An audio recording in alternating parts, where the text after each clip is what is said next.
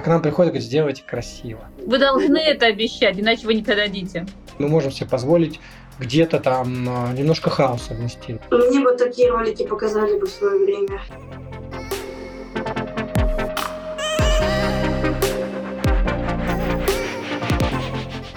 Всем привет! С вами подкаст «Бизнес по любви», второй сезон. За микрофоном все так же Вика и Люба. Вике всегда интересно узнать про продвижение, маркетинг и как же из бизнеса сделать конфетку. А Любе вся финансовая часть. Что там с отчетностью, прибылью и убытками. Во втором сезоне мы выбираем тему и обсуждаем на протяжении всего выпуска. Сегодня у нас в гостях Олег Кимаев, основатель компании «Смыслотека». Он помогает бизнесу объяснять сложные продукты и услуги. В выпуске мы поговорим о том, как с помощью коротких или длинных видеороликов продвигаться бизнесу, что такое видеоскрабинг и как же все-таки упаковывать смыслы. Мы хотели бы, наверное, начать с того, что мы изучили ваш телеграм-канал и э, сайт, и в основном мы встречались с таким словом, как смыслотек, как ваша компания называется, и упаковка смыслов. И не могли бы вы немножечко рассказать про вашу компанию, с какими задачами вам вообще приходится сталкиваться, почему она так называется, как вы упаковываете смыслы и что это вообще значит. Начнем с названия. Название появилось банально. Мы, ну, наверное, я ни у кого не слышу, что мы как-то выросли из приложения. То есть у нас, э, ну, до смыслотеки был там другой бизнес, и в рамках этого другого бизнеса были свободные средства, и мы сделали приложение, которое называется «Объясняшки». Это редактор видеоскрайбинга. На тот момент оказалось первый в мире редактор видеоскрайбинга. И мы тогда не знали, что видеоскрайбинг понятие есть так. Ну, объясняшки и объясняшки. Мы в, этом приложении в формате рисованного видео делали разные объяснения. Начиная для наших заказчиков тогда, мы взаимодействие там программисты делали, нас там протоколы объясняли. И заказчики сказали, начали говорить, прикольно, все понятно, объясните нам. Ну, мы сначала такие говорим, да в легкую, а потом ну, поняли, что по своей теме более-менее еще понятно, как объяснять. А вот чтобы вникнуть быстро в чужую тему, оттуда достать все, все, что нужно, под задачу упаковать, и мы начали в эту сторону прокачиваться. И так совпало, что вроде бы как у нас появилось новое направление, и в это время в России вышло законодательство, поменялось, которое напрочь убило все бизнесы, связанные, там бизнес был связан с смс-сообщениями и всяких сервисов на базе смс-сообщений. Изменилось законодательство, тот бизнес стал потихонечку умирать, мы начали здесь работать и назывались объясняшки. Когда мы начали заходить в корпоративный сегмент, понятно, что нам стали спрашивать, что за объясняшки? Вы с детьми работаете, ну типа что это такое? Мы задумались таки, так, надо как-то переименоваться. И как-то вот так спонтанно родилось у нас название смыслотека, так появилась сама смыслотека. Если сейчас меня спрашивают заказчики, чем вы занимаетесь, говорю, нас по-разному видят. Кто-то видит нас как студию видеоконтента, кто-то видит как консалтеров, кто-то видит как э, людей, которые там мероприятия проводят. Но я обычно стараюсь объяснить и сказать, что, смотрите, мы больше в коммуникациях работаем. В основном, конечно, в корпоративном сегменте это средний и высший бизнес компании, и мы для решения разных бизнес-задач подбираем разные коммуникативные решения. Вот ролик – это инструмент всего лишь. И если к нам приходят и говорят, нам нужен ролик, мы говорим, подождите, подождите, давайте сначала поймем для чего. Потому что, может быть, вам совсем не ролик нужен, а что-то другое. И у нас получается, что в смыслотеке есть набор различных инструментов коммуникативных для решения задач. Где-то нужен рисованный ролик, где-то нужно провести интервью, где-то нужно спикера подготовить и записать на видео, где-то нужно снять видео. Так уж сложилось, наверное, исторически, что Основной все-таки формат, если мы говорим по контенту, по упаковке вот этих самых смыслов, это все-таки анимация и рисованное видео. Потому что, наверное, так получилось, что мы из этого выросли. И сейчас есть небольшой такой еще плюс в эту сторону, если говорить по видеоконтенту, то если рассматривать анимацию и рисованное видео, то анимация все-таки гораздо дороже.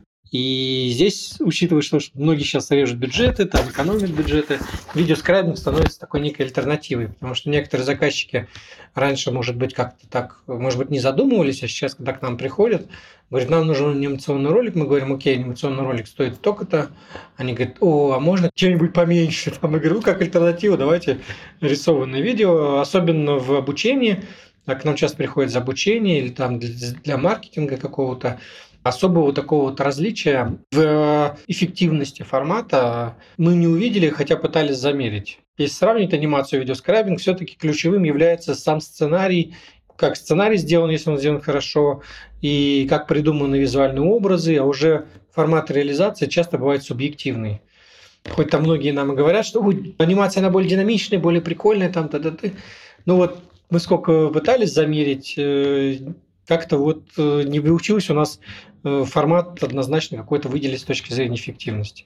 Единственный момент, что мы с корпоративными заказчиками, где мы подтвержденными данными подтвердили, доказали, что анимация лучше работает в беззвучном варианте, в корпоративном ТВ, когда вот ну, звука нет, э, и типа все-таки она за счет динамики вот этой анимационной, она позволяет на телеке быстрее за минуту, там, за 30 секунд доставить так. Мы сейчас выходим, да, в аудиоформате, и наверняка многие слушатели немножко, наверное, не будут до конца понимать вообще смысл анимации и как раз крабинга. Не могли бы вы немножечко пояснить и раскрыть понятие, чтобы был какой-то визуальный образ. Гла- главное, да, главное отличие, скорее всего, многие, наверное, видели такие ролики, когда одновременно говорится, и такая рука появляется, и в это время что-то рисует в кадре. Вот это формат видеоскрайбинга. А анимация все-таки это когда человечки прыгают, бегают, такая динамика происходит, все что-то летает, именно не рисуется, а как бы двигается там. Анимация, наверное, ближе похожа на, если сравнивать, на мультик уже конкретно? Мы можем в качестве первого примера привести вот то, что мне сейчас в голову взбрело, у студии Мельница, которая создает мультфильмы «Три богатыря» и так далее, привести как анимацию. Да, но только студия Мельница – это очень дорогая анимация, в плане, что для всяких таких других форматов более простую анимацию используют. Ну, в принципе, да очень близко, но просто студия Мельница там очень близко к 3D-анимации, а это немножко другая. Мы работаем в основном такой плоской, как сказать, 2D-анимация, она более упрощенная. Как аналогия, да, близко к мультику. А вот в качестве второго примера, опять же, только взбрело в голову, детям очень часто показывают ролики про пожарную безопасность на уроках ОБЖ, когда показывают, как надо эвакуироваться из помещения и как нужно действовать при чрезвычайных ситуациях. Это можно отнести к формату видеоскрайбинга? Вик, я здесь не могу точно сказать, потому что я не видел, такие ролики в разных форматах есть. И есть формат, называющий такой еще motion формат, это такое что-то промежуточное, да. Все-таки видеоскрайбинг это вот самый близкий прям аналог, я думаю, люди многие видели, говорится и рисуется. Именно как будто кто-то рукой рисует для тебя рисунок. Вот это видеоскрайбинг. Но там в чем отличие ключевой анимации видеоскрайбинга? То, что в видеоскрайбинге именно рисуется, не появляется. Там человечки, там, допустим, самолетики не летают. Если самолетик в видеоскрайбинге он нарисуется в одном месте, потом нарисуется в другом месте. А в анимации он появится и пролетит, например. Ну, типа, вот главное такое может быть отличие. Я еще хотела спросить про клиентов. Я посмотрела на сайте, у вас очень много там клиентов, которые к вам обращались. Я так для себя их условно разделила в некоторые группы. Например, у вас там очень много банков. С какими задачами чаще всего к вам обращаются банки? В основном все крупные клиенты, вне зависимости от сегмента, к нам обращаются по трем как бы, направлениям. Первое направление – это обучение, это упаковка учебного контента для учебных курсов. И банки, и производственные компании, и другие. Второе направление – это мы его так выделили внутренней коммуникации. Это когда внутри компании, особенно большой распределенной компании, нужно какие-то вещи, проекты, внутренние продукты тоже запускать, объяснять какие-то лучшие практики. И это вроде бы как не обучение, а это именно внутренней корпоративной коммуникации. И третье направление, я так называю, это маркетинговая коммуникация. Это в основном либо упаковка продающих видеороликов, объясняющих, для чего нужен продукт конкретной целевой аудитории. Можно выделить таких э, три сегмента. Изначально у нас порядка 70% занимал учебный контент. Потом, э, когда СВО началось, компании ушли, начали резать бюджеты – к сожалению, ну, именно к сожалению, когда начинают сокращать бюджеты, первое, что сокращает, это обучение. Потому что обучение напрямую никогда нельзя четко сказать, сколько оно приносит бизнесу с точки зрения выручки.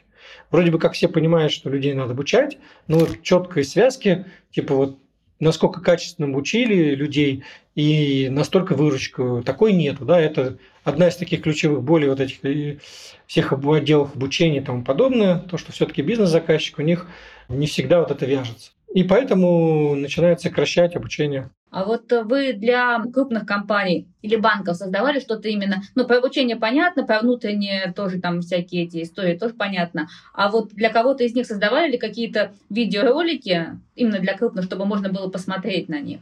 Да, ссылочку мы разместим. Я дам ссылочку на некий сайт портфолио, на котором собраны ролики, которые можем показывать. Да, можно разместить, и люди могут зайти и там достаточно много роликов, штук 20, наверное, разных. Создавали и для банков в том числе. И там есть для Банка Восточный, по-моему, регламент того, как должен выглядеть сотрудник. Такой немножко шутейный такой, шутками сделали. Именно формат они приходили с запросом, что говорит, к нам приходит много молодежи, хотим именно такой контент, причем чтобы там были такие немножко шутки, потому что банк все воспринимает очень серьезно.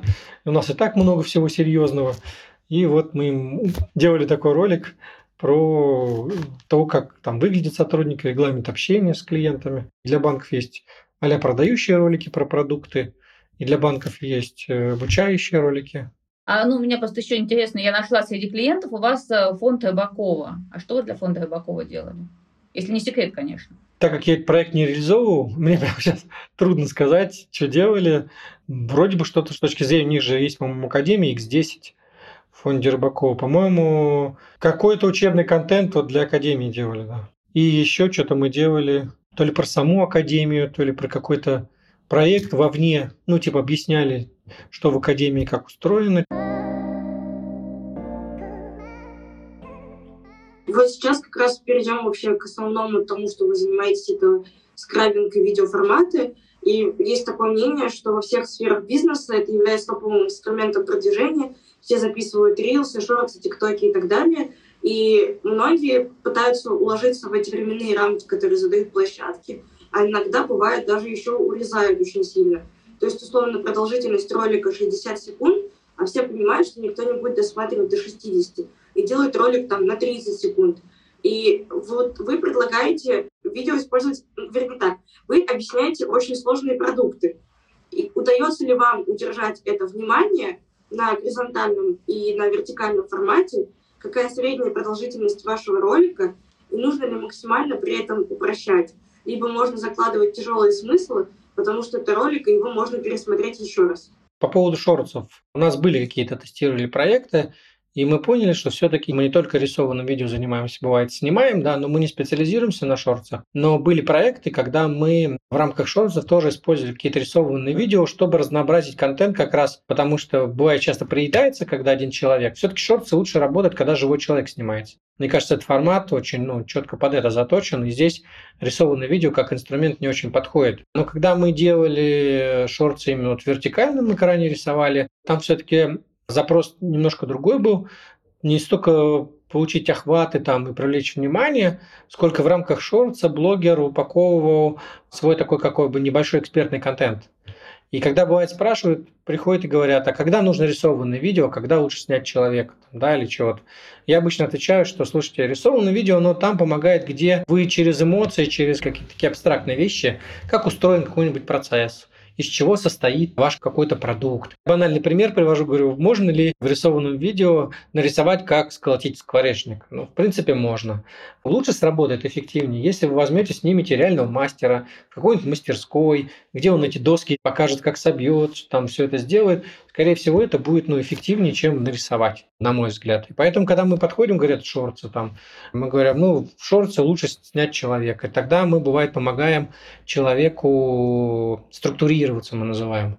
Ну, то есть он хочет снять серию шорцев, но так как шорты короткие и насыщенные, и нужно четко так этот, ну, укладываться, но у людей бывает с этим проблемы, да, там они расплываются как мысли по древу, как говорится. И к нам бывает приходит не столько снять шорты, сколько помочь какому-нибудь там эксперту, который хочет их снять, четко так как-то тезисно структурироваться. То есть мы называем это сценарный план.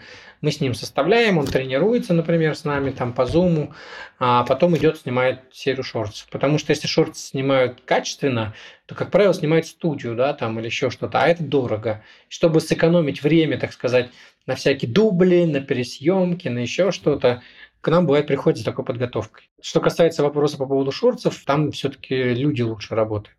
А что касается по поводу длительности видеоконтента, удержания внимания и тому подобное, то, что Мы в своей практике выделили, что для открытых источников, ну, открытых ресурсов, я имею в виду соцсети, YouTube-канал и тому подобное, лучше не делать видеоролики в таком формате длиннее там, трех минут. Но понятно, что если можно ложиться и вот без, без этого там сильного упрощения ложиться в две минуты, то лучше ложиться в две минуты. Мы Но... сейчас говорим про горизонтальный формат. Да, да, мы уже перешли к горизонтальному. Просто они же ведь не транслируются в общей ленте, и обычно человек специально тыкает в него, чтобы посмотреть. А, ну, как правило, да. Может, можно для все-таки горизонтальный формат, он уже предназначен больше для того, чтобы человек, допустим, пришел. Ну, хотя во всяких таких маркетинговых программах ролики не в виде шорцев, а в общем ленте, когда ролик ставит как рекламный, запускается, и он хотя беззвучно запускается, начинается в нем отрисовка какая-то, это тоже бывает цепляет внимание. То есть человек ленту листает, и в виде поста там или в виде там, это начинает производиться какое-то видео, и там начинает что-то рисоваться.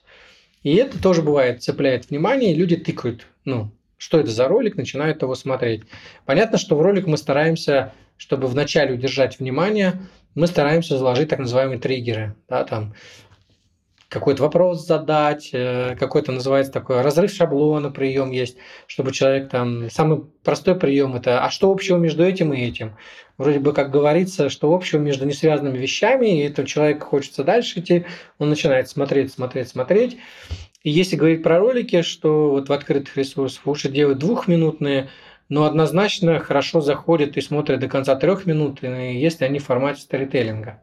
Вот прям историю, хорошо написанную, сделанную, ее прям три минуты нормально смотрят, даже, казалось бы, для открытых таких форматов, где все привыкли к шорцам и тому подобное. Но еще раз повторюсь, что это немножко другой инструмент. Шорцы это для одного. Шорцы в основном используют для увеличения охватов, или вот шорцы бывает цепляют, и человек шорцы куда-то идет, и там уже конверсия другая, например. У нас были такие связки, когда записываются шорцы, человек шорцы где-то там цепляется в соцсетях, приводит на YouTube, а на YouTube, например, наш ролик, объясняющий, например, из чего курс там его состоит или еще что-то. Ну, то есть в коммуникациях это получается, что везде разные инструменты нужны на разных этапах. Работаете ли вы в таком формате в связке с таргетологами или в основном это какой-то органический трафик? Нет, ну у нас бывает привлекают так называемые цифровые агентства, которые там digital агентства, да, которые какую-то маркетинговую кампанию запускают, и бывает к нам приходят, чтобы изготовить э, какой-то контент. Как правило, чтобы изготовить этот качественный контент, приходится погружаться в целиком во всю конверсионную воронку. Ну, то есть понимать, какую конверсионную воронку агентство разработало, и потом э, предлагать свои какие-то решения, вот какие-то варианты такие. Э, то есть мы всегда в связке работаем, потому что, ну, еще раз повторюсь, что инструмент важен как бы э, в приложении его к правильной задаче. И вот как был еще в вопросе, как не упростить настолько, чтобы там не потерять смысл. Вот здесь очень сильно для фокусировки мы называем это помогает коммуникативные задачи.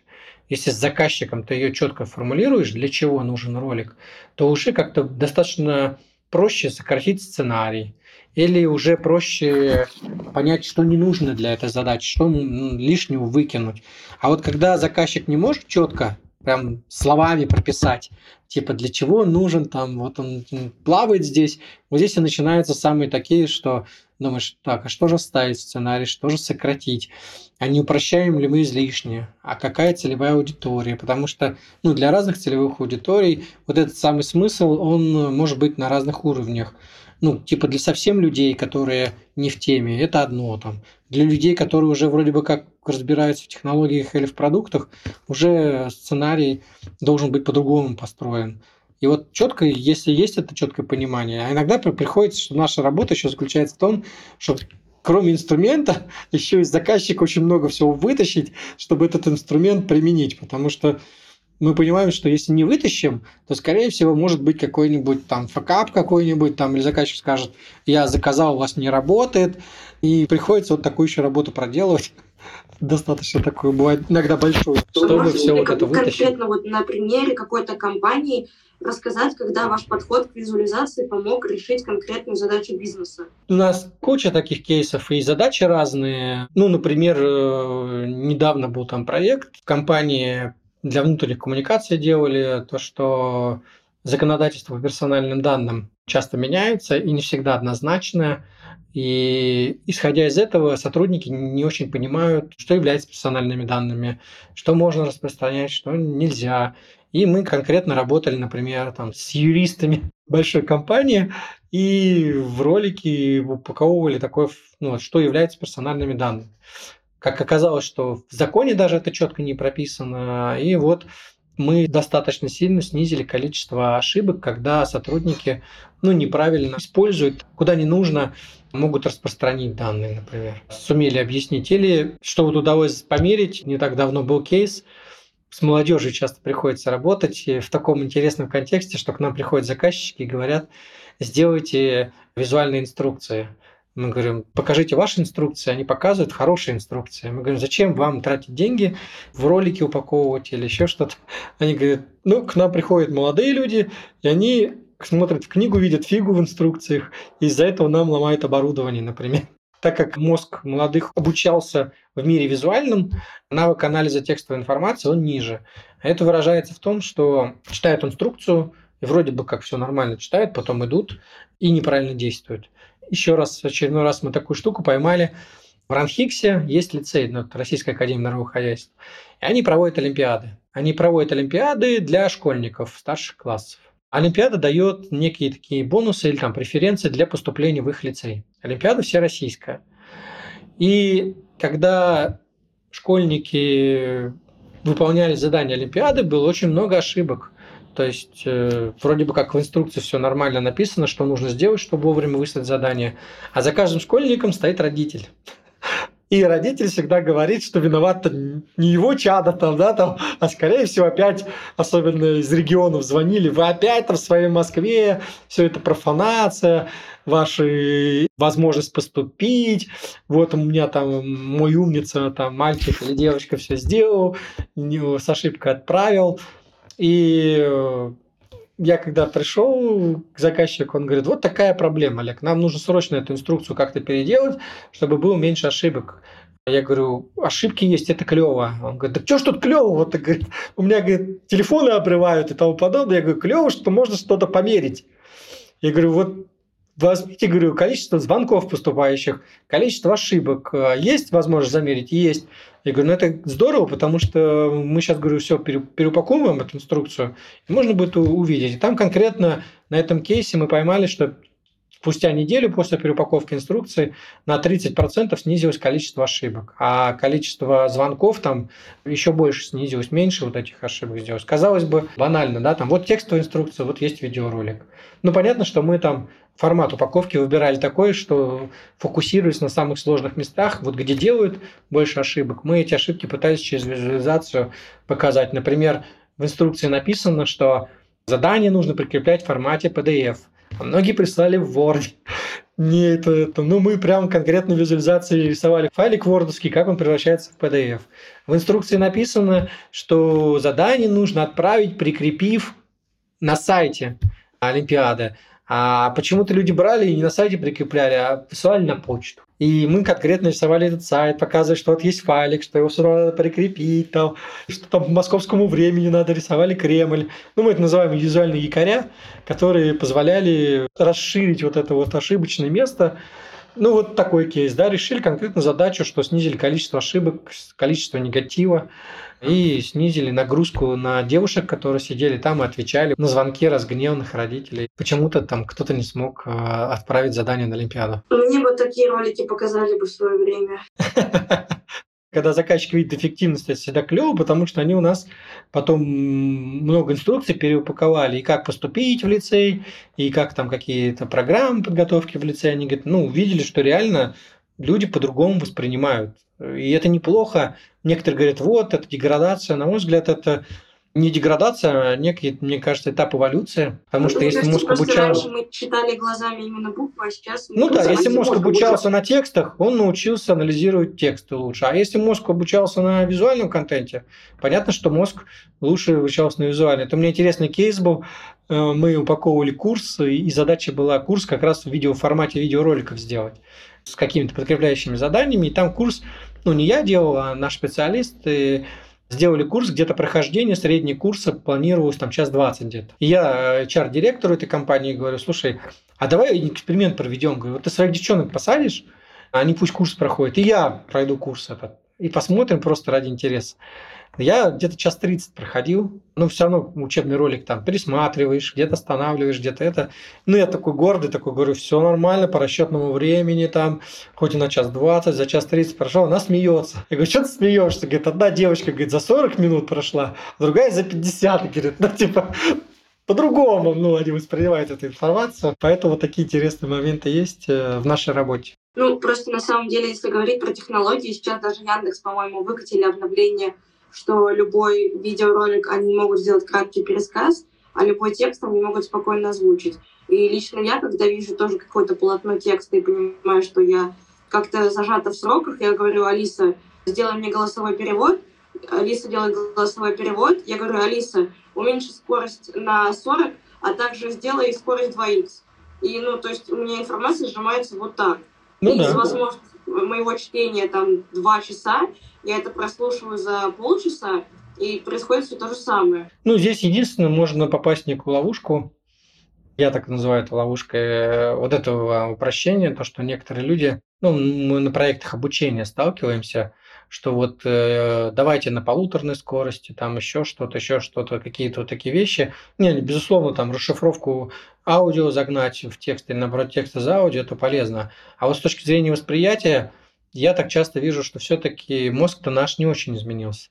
Ну, да, там видеоконтент там больше там востребован становится, еще что-то, но с точки зрения усваивания информации, бывает э, такой термин даже есть ложное понимание, потому что человек считает, что вот он где-то там чего-то там раз и все изучил. А на самом деле в голове это не задержалось.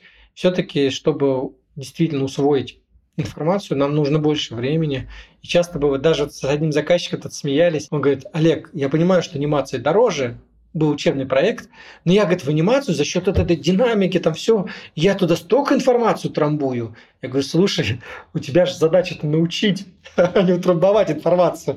Я говорю, хочешь, проверим ради интереса. Но я тебе говорю по практике, если ты туда очень плотно информацию упакуешь, не факт, что человек оттуда ее извлечет быстро. Ты даже, говорю, на тестах можешь посмотреть, можешь посмотреть на каких-то косвенных таких э, этих, сколько человек будет этот ролик пересматривать, чтобы потом ответить на твои тесты. Потому что, говорю, мы не сможем в таком контексте вытащить оттуда информацию. Ты трамбовать туда можешь сколько угодно, и динамика, и это, но просто у тебя, говорю, люди не будут успевать воспринимать. То, что разнообразность форматов good, да, это клево. А то, что однозначно мы видим, когда к нам приходят, допустим, говорят, для текстового контента сделать иллюстрации какие-то, да, там, причем иллюстрации, я их называю не натурные, которые можно там где-то снять, картинку скачать, еще что-то, а иллюстрации смысловые, когда что-то сложное такое в тексте говорится, и нужно придумать иллюстрацию. И к нам вот бывает приходят, и вы спрашиваешь, ну а зачем вы часто вставляете иллюстрацию. Да потому что длинные тексты сейчас, говорит, людей пугают. Ну, типа, не открывают очень много текста и даже не, типа, не закрывает. Или нужно, говорит, так вовлечь, или так это нужно человеку должно быть, чтобы он сплошное полотно текста начинал читать. В этом плане вот такой тоже есть эффект такого момента. Ну, у нас как будто бы просто чтение книг является в почете, а весь остальной текст э, уже уходит куда-то непонятно куда в небытие, и в основном мы заменяем это визуальной информацией. Это как представитель ну, нового здесь... поколения, Вика нам сказал. Да. Не, ну я согласен, что к нам же тоже приходят и говорят, покажите, или когда отзыв заказчика, вот некоторые проекты, тоже корпоративные, в чем бывает э, наша личная боль, да? То, что не все бывает можно померить, работает или не работает.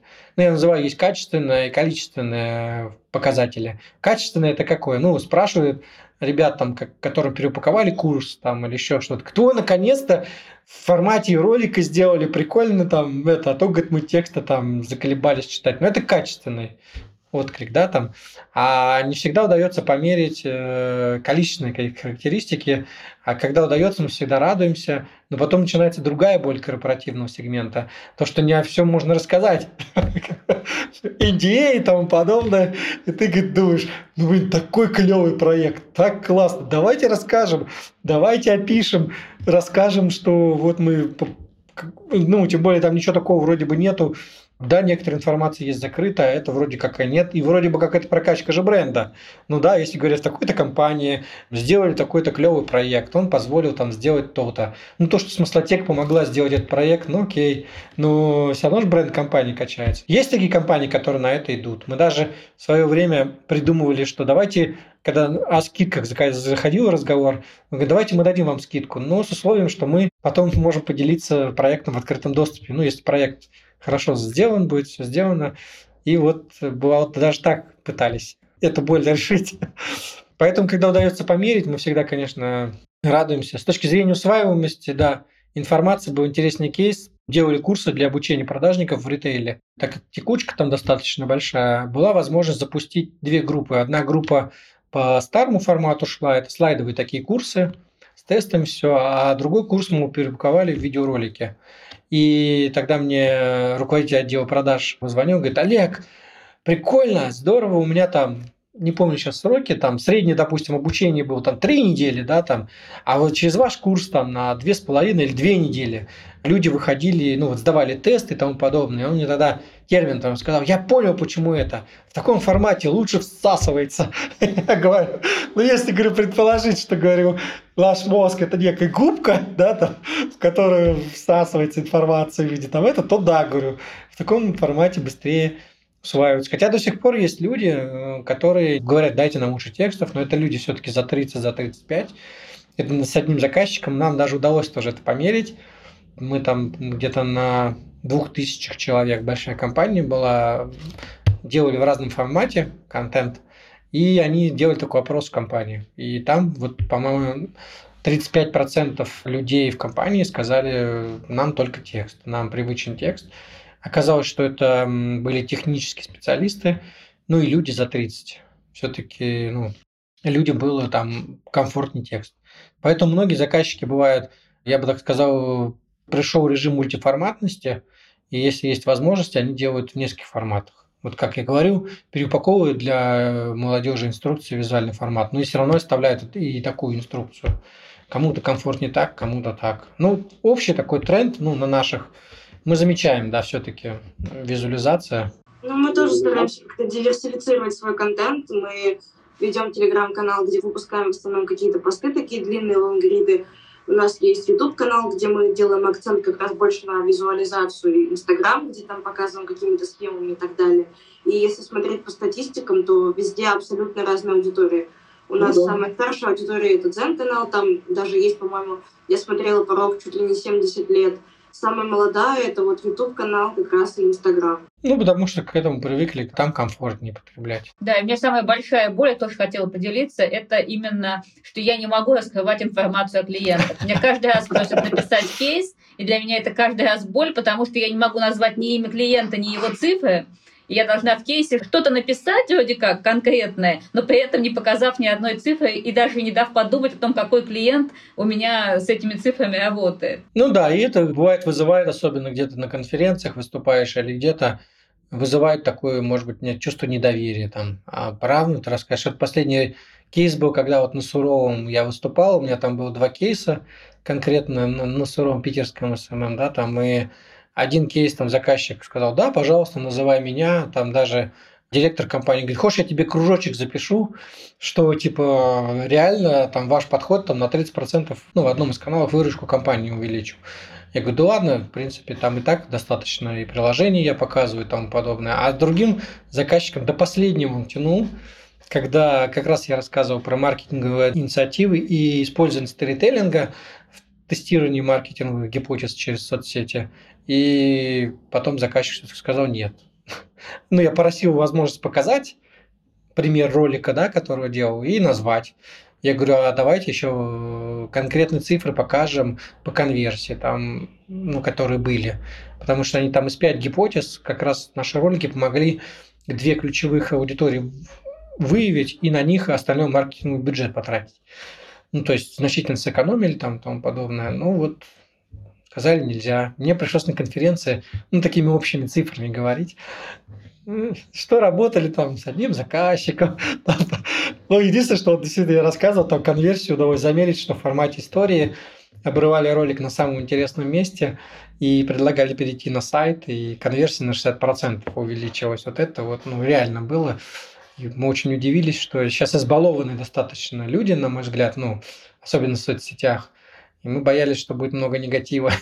ну, типа, на самом интересном месте обрывают, еще говорят, и пройдите куда-то. Сейчас, типа, мы пойдем. Ну, нет. Ну, немножко было негатива, но в основном как бы больше переходил на сайт, там досматривал ролики.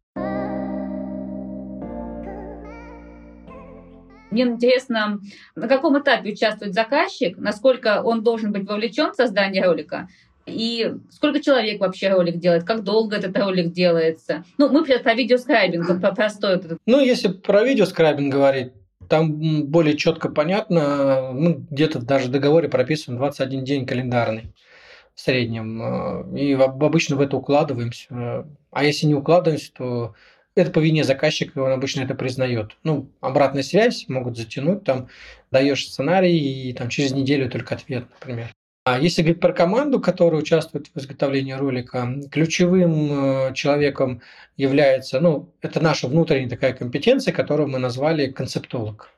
Потому что вот мы говорим, что мы в, коммуника... в коммуникациях подбираем нужный инструмент. И получается, что важна концепция сначала сообщения, а потом уже формат текстовый, там ролик, э, снять человека нужно. И поэтому мы поняли, что вот эти люди это не сценарист, это концептолог. Понятно, что вот с заказчиком взаимодействует в основном он. Он достает и упаковывает смыслы. Ну и понятно, что вместе с концептологом работает а, художник, который потом рисует ролик и делает вместе с концептологом раскадровку. В команду входит, ну, они опять же не на постоянном таком эпизодическом уровне, это звукорежиссер, это монтажер, если там надо что-то добавить в этот ролик. Ну, не все форматом видеоскрайбинга можно закрыть, какие-то такие эффекты, там добавить логотип, что-нибудь там сделать, элементы, может быть, каких-нибудь анимаций, еще что-то, что-то отретушировать, вставить текст какой-нибудь. Здесь нужен монтажер. Обычно производственный процесс у нас еще курирует наш арт-директор, но он курирует в плане, если какие-нибудь сложности возникают, ему сигналит, то он туда там подключается, что-то смотрит. Там. Ну и такое эпизодическое, я бы сказал, контроль качества проводит, чтобы художники, чтобы там особо не расслаблялись, он там в некоторые проекты ныряет, потом говорит, ай-яй-яй, Здесь художники вместо упаковки каких-то визуальных правильных образов, что-то за нас термин иконкография. Ну, то есть э, часто у художников соблазн иконок напихать в ролик, вот что-то говорить, какую-то иконочку вставить, там неправильный образ подбирать, не композицию. Он так, что опять иконкографией занимаешься? Типа так. Ну вот, получается, такая команда работает над роликом. Заказчик вовлечен бывает по-разному. Это зависит от того, как подготовлен заказчик. Потому что вот этот самый концептолог, он начинает с того, что уточняет задачу. Если задача понятна, концептолог э, предлагает вариант сообщения. Если это вариант формата сообщения видеоролик, то с заказчика ну, собираются материалы. Если у заказчика достаточно материалов, это происходит быстрее. Он присылает материалы для анализа, презентации, может быть, еще какой-то материал. Концептолог анализирует, потом обычно проводится интервью потому что не все понятно с тех материалов или контекст какой-то непонятен, и концептолог уточняет, э, мы так называем, заказчика просим, дайте нам носители смыслов по этой задаче. Вот типа это носители смыслов, концептолог все уточняет, а бывает нету исходных материалов, и все в голове у эксперта какого-нибудь, или не эксперта, какого-нибудь собственника, еще что-то, тогда концептолог проводит серию глубинных интервью. Ну, то есть из трех недель, две недели мы тратим на то, чтобы ну, собрать обычно две недели тратится на подготовку сценария там, и текста, самый такой трудоемкий, да, потом уже продакшн идет, отрисовка, это уже проще, потому что согласовать образы, когда уже канва такая всего текста есть, уже попроще. Ну, еще скрайбинг в этом плане выигрывает, в отличие от анимации, что туда внести корректировки какие-то проще потому что там вот недавно для банка делали тоже ролик, и там сказали, говорит, вот девушку в платье нарисовали, а ну у нас в брючных костюмах принято ходить, там еще что-то. Мы говорим, да не вопрос. Художник там сейчас за два дня, там даже за день справились, зайдет и в ролике везде девушку перерисует в платье. А вот в анимации бы это заняло гораздо больше времени, потому что нужно было бы дать задание художнику, он бы должен был перерисовать все кадры, потом аниматор должен был собрать это все. Ну, типа вот скрайбинг с этой точки зрения быстрее делать. Еще здесь есть нюанс, который мы как-то вот столкнулись, что мы при подготовке ролика отказались от брифа. Сначала работали через бриф, брифовали заказчика в плане наполнения, там снятия задачи, и поняли, что пишут ну, всякую ерунду в этот бриф, и все-таки для уточнения задачи бриф не подходит. И мы отказались, когда нам бывает спрашивать, ну да, мне пришлите бриф, мы его заполним. Мы говорим, слушайте, если вам не хочется вообще на интервью выходить первичное для уточнения задач, напишите хотя бы, мы это называем творческое эссе в котором просто в свободном формате напишите, что вы хотите, типа, какое у вас видение этого проекта. Все такие люди в некотором виде пишут. Не больше листочка говорим. Вот не больше листочка, не надо там писать какие-то полотна. И часто говорят заказчики, слушайте, когда села писать это эссе, как-то мысли структурировались, как-то все-таки люди, когда начинают как-то осмысливать это, это вот лучше помогает. Вот такие какие-то вещи бывают. Но все-таки больше интервью, потому что когда снимаешь задачу, когда это уточняешь, многие моменты проясняются. Оказывается, что пришли за роликом, а не ролик нужен.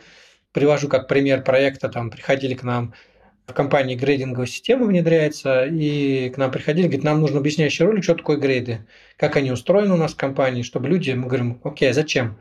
У нас люди говорит, начали волноваться, что сейчас систему ведут эту, всех поувольняют нафиг, еще что-то. Я говорю, слушайте, ну сначала надо успокоить людей. Ну да, объяснение, оно в некотором роде успокаивает, но говорю, ну давайте сначала запишем какого-нибудь вашего топа, сделаем видео. Есть топ, которому доверяют. Ну, типа вот считают, что он... Да, есть. Давайте мы его подготовим к интервью, запишем интервью, и он на компанию скажет там все, что нужно, чтобы люди не беспокоились. А уже после этого, говорю, можно сделать вам объясняющий ролик, там еще что-то такого. То есть, когда понимаешь задачу, понятно, какой инструмент подходит. А вот Сейчас нам нравится, мы тестируем инструмент проведения интервью, например, потому что мы много глубинных таких интервью проводили, а сейчас тестируем интервью как э, элемент утепления коммуникации или как тоже... Ну, фишка в чем, что когда... Ну, вы, наверное, тоже это ловили. Когда слушаешь интервью, особенно по видео смотришь, ты, кроме информационного такого канала, о чем говорят, какой теме говорят. Есть такой мы называем его эмпатический канал, когда ты слушаешь человека, как он отвечает на вопросы, какая мимика, и у тебя рождается об этом человеке какое-то мнение, какой-то образ в голове существует. И вот эта штука, она его тоже можно использовать как инструмент для упаковки некоторых смыслов, утепления коммуникации. Вот недавно был проект, там в IT-компанию пришел новый топ. Ко мне тоже HR-директор пришла, говорит, Олег, а что нам можно? Нам хочется как-то вот сейчас топ будет входить утеплить как-то отношения с сотрудниками. Я говорю, а в чем проблема-то? Типа, он говорит, ну, он вообще для нашей культуры он немножко жестковат. И мы, говорит, хотели специально такого. Сейчас непростые времена, и мы, говорит, хотели такого немножко человека как раз. Но, говорит, я боюсь, говорит, что у нас все-таки немножко культура другая. Вроде бы как пока он будет притираться, чтобы вот эта притирка прошла, говорит, попроще. И мы предложили тоже такой инструмент, сделали серию интервью с топом, где достаточно в открытой форме он рассказал про свои принципы, про то, что хочет сделать, какие-то шутил на какие-то темы, там, про жизненную какую-то позицию мы с ним разговаривали. И это позволило эту серию интервью показать. И я потом спрашивал, я говорю, что сработало? Он говорит, да, прикольно, знаешь, у нас говорит, даже в чатиках появились такие эти, говорит, о, понятно, к чему готовиться. А, вот почему там он так-то там ты поступил. Ну, типа, вроде бы как простые интервью, и их вроде бы люди смотрят, это элемент развлечения такого, да, там, ну, лайт-контент такой вроде не тяжелый, его интересно смотреть, но мы его вот затачивали под такое, чтобы, а что через это интервью передать, как человек должен раскрыться.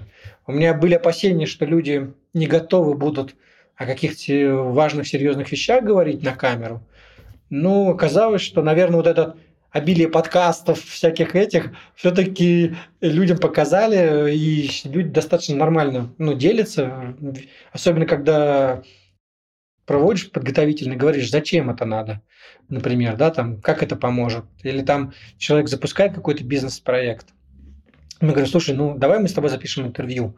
Как правило, если ты расскажешь, что это за бизнес-проект, почему ты его запускаешь, откуда он к тебе пришел, то это ты ролик как коммуникативный инструмент можешь на YouTube выложить, можешь инвесторам показать, там, можешь нарезку тех же шорцев из него сделать, каких-то таких э, ярких фраз, мыслей, там, потом. Хочется сейчас Я почему так говорю сейчас, потому что это для нас относительно новый такой инструмент, именно не как вот просто интервью провести, а именно интервью как инструмент для решения каких-то задач.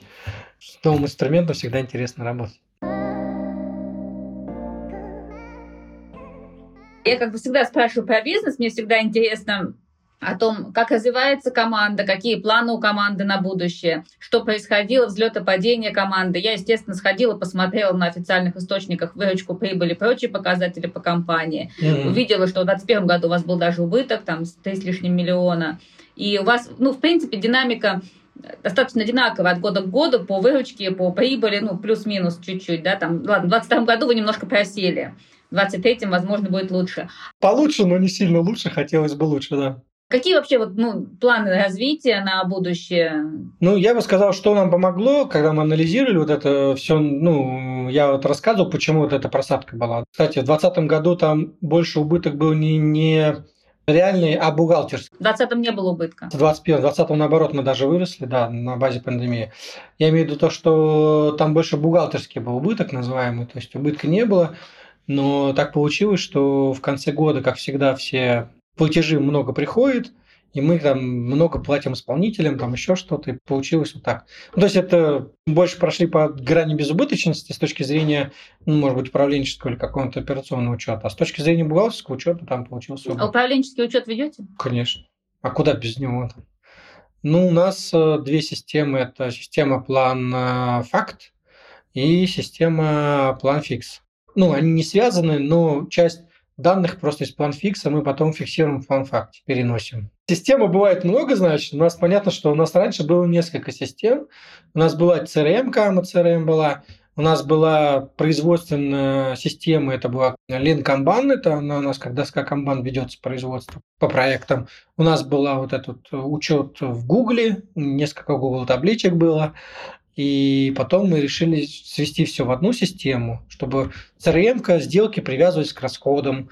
И типа к сделке привязывался проект, там можно было фиксировать все расходы, и тогда бы на базе сделки считалась маржинальность автоматически. Не, я знаю, что такое система план-факт, я могу ну тоже вот, говорить, да, что ну, я а больше финансиста люблю. Ну, это я, я, как мы выбрали план-фикс. Мы пытались Bittrex 24, но у нас то ли интегратор был плохой, то ли мы не сработались, то ли как-то она слишком сложная. На базе Bittrex у нас не получилось. А вот на базе PlanFix мы и CRM-ку там реализовали, там модуль CRM есть, мы его немножко доделали. Там плюс в том, что если ты хоть немножечко технически программирование понимаешь, в логических операциях, то эта система ноу-кодинга называется. То есть ты там можешь не программировать, а можешь какие-то процессы просто там блоками прописывать, их связывать, и у тебя процесс будет так работать. У нас просто обратная картинка, что у нас был план фикс, у нас был классный специалист по разработке, ну, круче просто не бывает, и мы не смогли ее у себя запустить полноценно, потому что нам нужно было контролировать очень много внутренних процессов в том числе, и он нам их дорабатывал. И каждое вот это обращение к системе в нашем случае требовало параллельно обращение к разработчику, чтобы он показал, какую кнопочку ткнуть. Настолько это было неочевидно, и мы в какой-то момент просто устали от неочевидности, поняли, что мы не можем с ней работать. И мы хотим пойти как раз в сторону Bittrex. Но обратная ну, картина. Мы но... это как бы преодолевали как раз. Вот то, что по внедрению тоже было. У нас самое бета было место больное в CRM, и мы пытались команду всячески мотивировать, мотивировать, но потом самая главная мотивация, как люди говорят, когда внедряете изменения, говорят, самый работающий инструмент, сделайте так, чтобы по-другому невозможно было действовать. И мы тогда сказали, все, у нас через месяц заканчивается тариф на AMA CRM, всю базу мы выгрузили, загрузили в планфикс.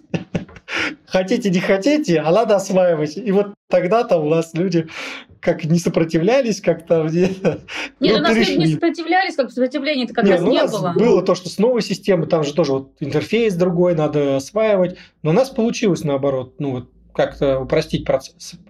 Часть процессов мы, да, даже не стали заводить и решили, что не стоит переусложнять, потому что мы небольшая компания, и для нас, как небольшой компании, мы можем себе позволить где-то там а, немножко хаоса внести, да, там, ну, типа, что-то в регламенты ну, четко завести, да, там. Да, у нас пришлось, так как мы в нашу систему подрядчиков подключаем к проекту, не подрядчиков, а исполнителей подключаем к проекту, нам пришлось, там, арт-директор у нас тоже занимался тем, что мини-курсы такие делал, ну, маленькие курсы, чтобы вот новый художник приходит, ему надо на доске канбан работать в проекте, описать, где куда ткнуть, где карточку передвинуть, что там это. Ну, вот такой небольшой регламент, но мы всегда вот тоже смотрели, четко следим за то, чтобы рутины много не было, потому что если мы понимаем, что вроде бы процесс мы туда заложили, но нифига не работает, ну и зачем на нем настаивать? Ну, мы уберем, убираем, например.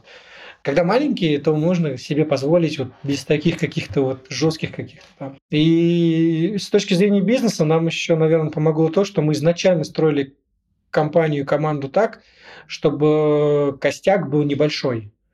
Но костяк я имею в виду в штате у нас мало народу, и чтобы вот э, костяк в основном был на там project менеджеры какие-то, да, там, которые, как в любом, наверное, агентстве, бывает понятно, что команда собирается часто под проект. Какой-то проект продали, вот все понятно, что там в этом проекте делают, подключается менеджер проекта, он собирает команду из существующих наших людей. Там, да? А люди у нас, они по всей России разбросаны. И когда началось вот это вот ограничение жестко, там многие проекты позакрывались, когда началось СВО, были крупные хорошие проекты, и крупный бизнес стал в режим «замри», все заморозили бюджеты и ничего. Вот когда вот эта у нас просадка началась, потому что в обучении очень много бюджетов начали сокращать, э, начали искать другие варианты. И в этом плане мы тоже стали там даже при нашей вроде немногочисленности резать косты. Мы отказались там от офиса, у нас там было два офиса в Москве и в Питере, от офисов отказались, оказалось, что нормально можно работать. То, что мы изначально уже были распределены, то, что изначально у нас уже система была, вот это позволяющая удаленной команде работать в, ну, в одном каком-то пространстве, это очень сильно помогло, когда там у нас сейчас, допустим, с точки зрения офиса, я бы сказал, не офиса, а у меня у одного осталось в Москве, место в коворкинге, и то это место нужно для того, чтобы там документы сложить, бумажные, которые до сих пор еще есть, да, там, хотя многие сейчас в диадок там переходят в электронный документооборот, и чтобы курьеры могли приехать, там ресепшн есть, там могут принять заказы, можно сдать на отправку, ну, то есть мы даже сейчас офис там как такового нету, мы больше в распределенном режиме. Ну, понятно, что в распределенном режиме свои нюансы, приходится какие-то созвоны делать, приходится координационные, мы такие называем, созвончики делать. Ну, вот нам очень помогло, что мы так шутили, мы компания нового формата, когда нас немного, у нас костяк в команде 8 человек, распределены основные между Москвой и Питером, остальные все у нас на аутсорсе. Бухгалтерия на аутсорсе, дело производства все на аутсорсе, поэтому в этом плане попроще преодолевать сложные времена. А какие планы на 2024 год? Мы сейчас смотрим э, с точки зрения диверсификации существующие наши компетенции использовать в других направлениях, в том же крупном и среднем бизнесе. Ну, например, сейчас нас распробовали, мы называем тех же компаниях, вроде тех же, в которых мы работали, это безопасники. Это охрана труда, безопасность труда, промышленная безопасность. Многие, рад, что радостно, озаботились тоже упрощением всяких регламентов и инструкций, перевод их в визуальный формат или в текстовый а визуальный формат. Я сначала обрадовался, что к этому люди осознанно пришли, Оказалось, что нет. Оказалось, что в начале 2003 года законодательство изменилось, и там ну, в безопасности стало требования немножко другие, и безопасностью нужно теперь заниматься не только специалистом по охране труда, а еще и руководителем подразделений. Там. И так как руководителю надо заниматься, руководителю надо дать инструменты более простые, потому что руководитель – это же не основная деятельность. И я такой говорю, а, ну ладно, здесь тоже внешний фактор помог. Я думал, к этому осознанно пришли. Конечно, мы сейчас смотрим, есть некий позитивный момент на 2024 год, потому что, на мой взгляд, в целом бизнес немножко устаканился. Ну, как устаканился, что, что поняли, что даже в существующих реалиях надо работать появились какие-то новые компании, которые к нам сейчас приходят, ну, которые из-за того, что заграничные ушли, многих там деньги появились больше, да, там наших компаний, которые с нами не работали, у них стал штат расширяться, они задумались тоже об обучении, о всяких каких-то коммуникационных штуках, и тоже они к нам приходят. Мы смотрим в сторону, еще тестируем разные гипотезы в сторону B2C рынка, ну, потому что есть некие компетенции накопленные, да, там у нас есть обучающие курсы практика визуального мышления по упаковке, по технологии понимания курса, о том, как видеоролики делать. Есть еще какие-то компетенции, которые мы сейчас формализуем, чтобы потом выйти, может быть, на рынок того самого инфобизнеса. Но мы поняли, что у нас все-таки в команде большой я с точки зрения предпринимателя, с точки зрения генерального директора, можно сказать, считаю, что это наш недостаток. Недостаток в том, что мы очень скрупулезно к этому относимся в плане, ну, например, мы там прорабатывали школу делателей роликов запустить, ну, чтобы обучить других людей, упаковывать информацию, делать ролики, и поняли, что немножко пока отложили, потому что не очень понятно, а что люди от этого поимеют. Мы не готовы давать обещание, что смотри, ты у нас сейчас научишься, через месяц будешь зарабатывать 100 тысяч. И это даже формально можно рассчитать, сказать, что чтобы объясняешь, как работать, тебе нужен iPad. Ты можешь купить бушный iPad за 30 тысяч, да, там, пройдешь у нас там обучение за 50 тысяч, там, еще поддержку, он, допустим, на 20 тысяч, вот тебе 100 тысяч надо, например. Но мы тебя обучим, и ты среднюю стоимость ролика в формате видеоскрайбинга для корпоративного заказчика 100 тысяч рублей, вот тебе там надо там 2-3 заказа получить, если ты не за 100 тысяч будешь продавать, а может подешевле, как фрилансер. И вот ты все купил. Но мы прекрасно понимаем, что, скорее всего, так не будет, потому что здесь, ключ... здесь ключевой навык не научиться делать, а ключевой навык научиться это продавать. Вы, видимо, этот ключевой навык еще пока не освоили. Ну да, да, вот я говорю, вы корпоративных заказчикам научились продавать, а здесь балансируем на грани, типа, а можем мы это обещать людям или не можем? Как вы бы? должны ну, я... это обещать, иначе вы не продадите. Да, да, нет, да, ну я говорю, что вот это вот, я говорю, может быть, мы свою, я так называю в кавычках, скромность удастся победить в плане, что более смело выходить на этот рынок, более смело какие-то вещи обещать, ну и поэтому продавать, потому что, хотя здесь недавно даже, я так в своем канале периодически раз в неделю пытаюсь какие-то мемчики делать, визуальный юмор это называю, и там вот э, в качестве визуального юмора тоже так раза, что сейчас люди многим экспертам платят не столько за экспертные знания и результат, сколько за передачу ответственности. Ну, типа, что в принципе это э, бывает просто людям нужно переложить ответственность на эксперта. И здесь уже не так вроде страшно, чтобы это какие-то знания были хорошо упакованы, результат какой-то обещать. На самом деле, по поводу курса, я бы тут сделала больше акцент на руководителей бизнеса, потому что я бы с точки зрения там, работника прошла бы этот курс 100%, потому что я понимаю, что в долгосрочной перспективе на фрилансе мне бы это принесло меньше, чем если бы это я сделала в компании, потому что компании я хорошо упакую смысл визуально, и это увеличит продажи, а увеличение продаж приводит к тому, что сотрудник получает процент от продаж. Ну, не всегда, не везде так прям напрямую там связано с этим. И поэтому, нет, к нам приходит и курс, допустим, у нас курс в основном сейчас, почему я сказал, что B2C планируем, потому что на курс все-таки больше приходят корпоративные заказчики. И если вот курс технологии понимания, он про то, как формат видеороликов упаковывать какие-то смыслы под нужную задачу. И к нам приходят в основном, да, там ребята, которые занимаются обучением, э, из внутренних коммуникаций приходят. И этот курс мы еще бывает продаем как э, возможность э, снизить косты на ролике, потому что, как мы обсудили уже, трудозатратный проект подготовки сценария, да, там, а мы на этом курсе как раз учим как сформулировать сначала задачу, найти, потом под эту задачу какой формат сценария подходит, концепция сценария, как потом написать, как, как текст использовать. И фактически потом некоторые заказчики к нам приходят, они сценарии даже раскадровки бывают делают сами после курса, а к нам приходят и говорят, сделайте красиво. И мы говорим, ну да, здесь ролик на 50% дешевле получается, я говорю, ну, зато за счет объема, то, что люди сами делают, к нам приходят.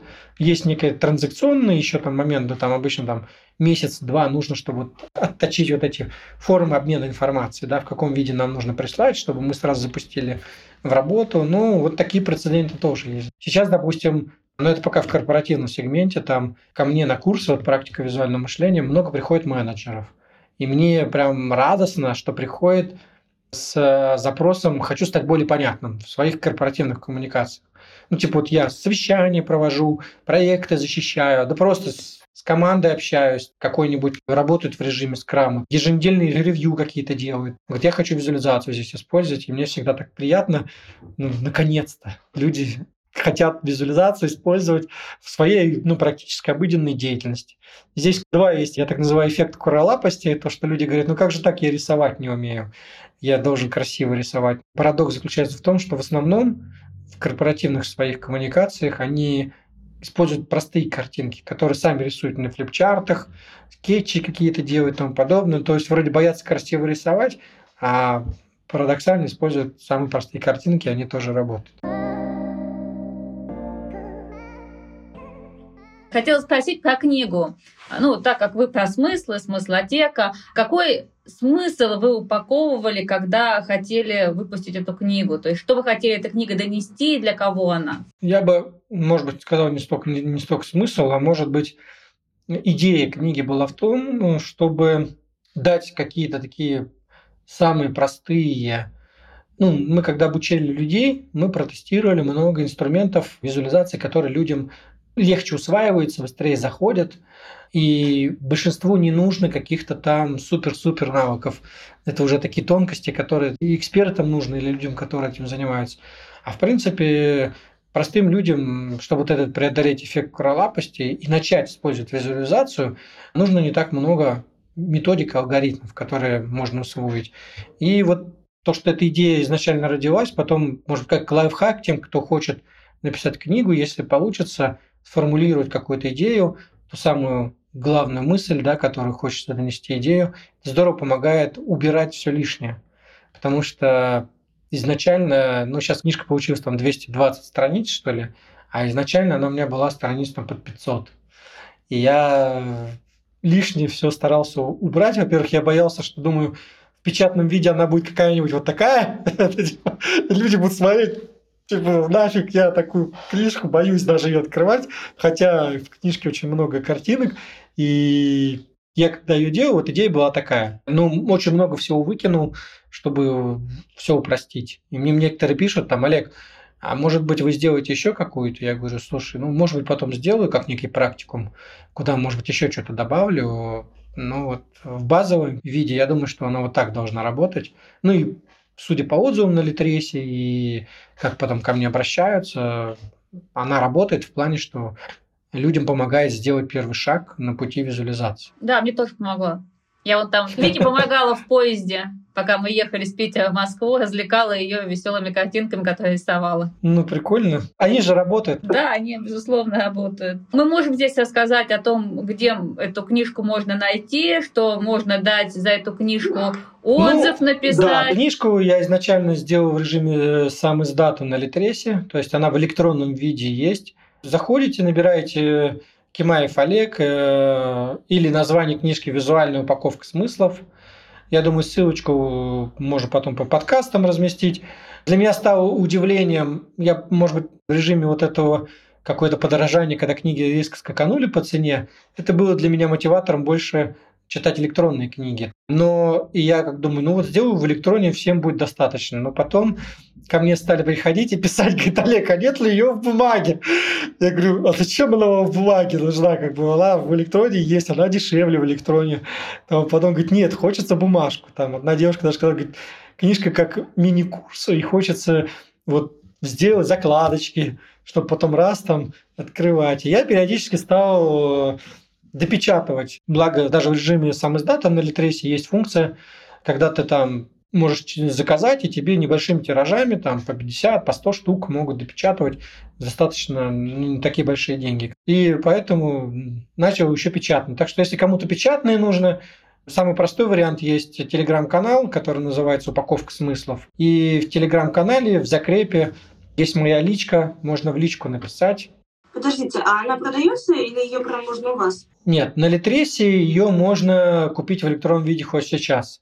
А вот в бумажке это нужно написать мне. Мы можем ее вообще разыграть, может быть? Можем разыграть. В начале декабря мы можем книжку с автографом выслать э, победитель того конкурса, который у вас будет. Еще всем, кто прочитает книгу и оставит отзыв на Литресе, Я дарю бесплатный час консультаций онлайн. Я просто заметил, ну, многие люди обращаются, что даже несмотря на то, что книжка очень простая, нужен какой-то, я так называю, может быть, волшебный пинок, напутствие или подсказать, где человек прямо вот сейчас может применить. Потому что некоторых еще вроде есть какая-то преграда такая, что вот смотрят, потом пишут и говорит, Олег, там прочитал книгу, но что-то не могу понять, где я могу ее сейчас применить. Хотя вроде там 54 глава в книге как раз посвящена тому, как визуализацию можно в соцсетях использовать, в продажах там. И вроде бы как это все написано, но все равно что-то не хватает. Я говорю, ну хорошо, я готов, ну таких запросов стало много. Я говорю, слушайте, ну давайте хотя бы тогда идите, оставьте отзыв, присылайте, говорите, что вы оставили отзыв, и тогда я вам сделаю часовую консультацию. И некоторым действительно помогает, потом пишет, что Олег, вот вы сказали, что в телеграм-канале можно вот так-то использовать. Я начала там, клево там, а потом еще поняла, что в презентации, где использовать еще что-то. Ну и всегда так радостно, что все-таки человек не только прочитал, но еще и начал что-то использовать, потому что идея это все-таки небольшая, тоненькая, и очень быстро люди читают. Но почему-то многие, ну такая, наверное, наша природа, что что-то раз-раз прочитали, а чтобы применить, ну вот значительно меньше начинают применять.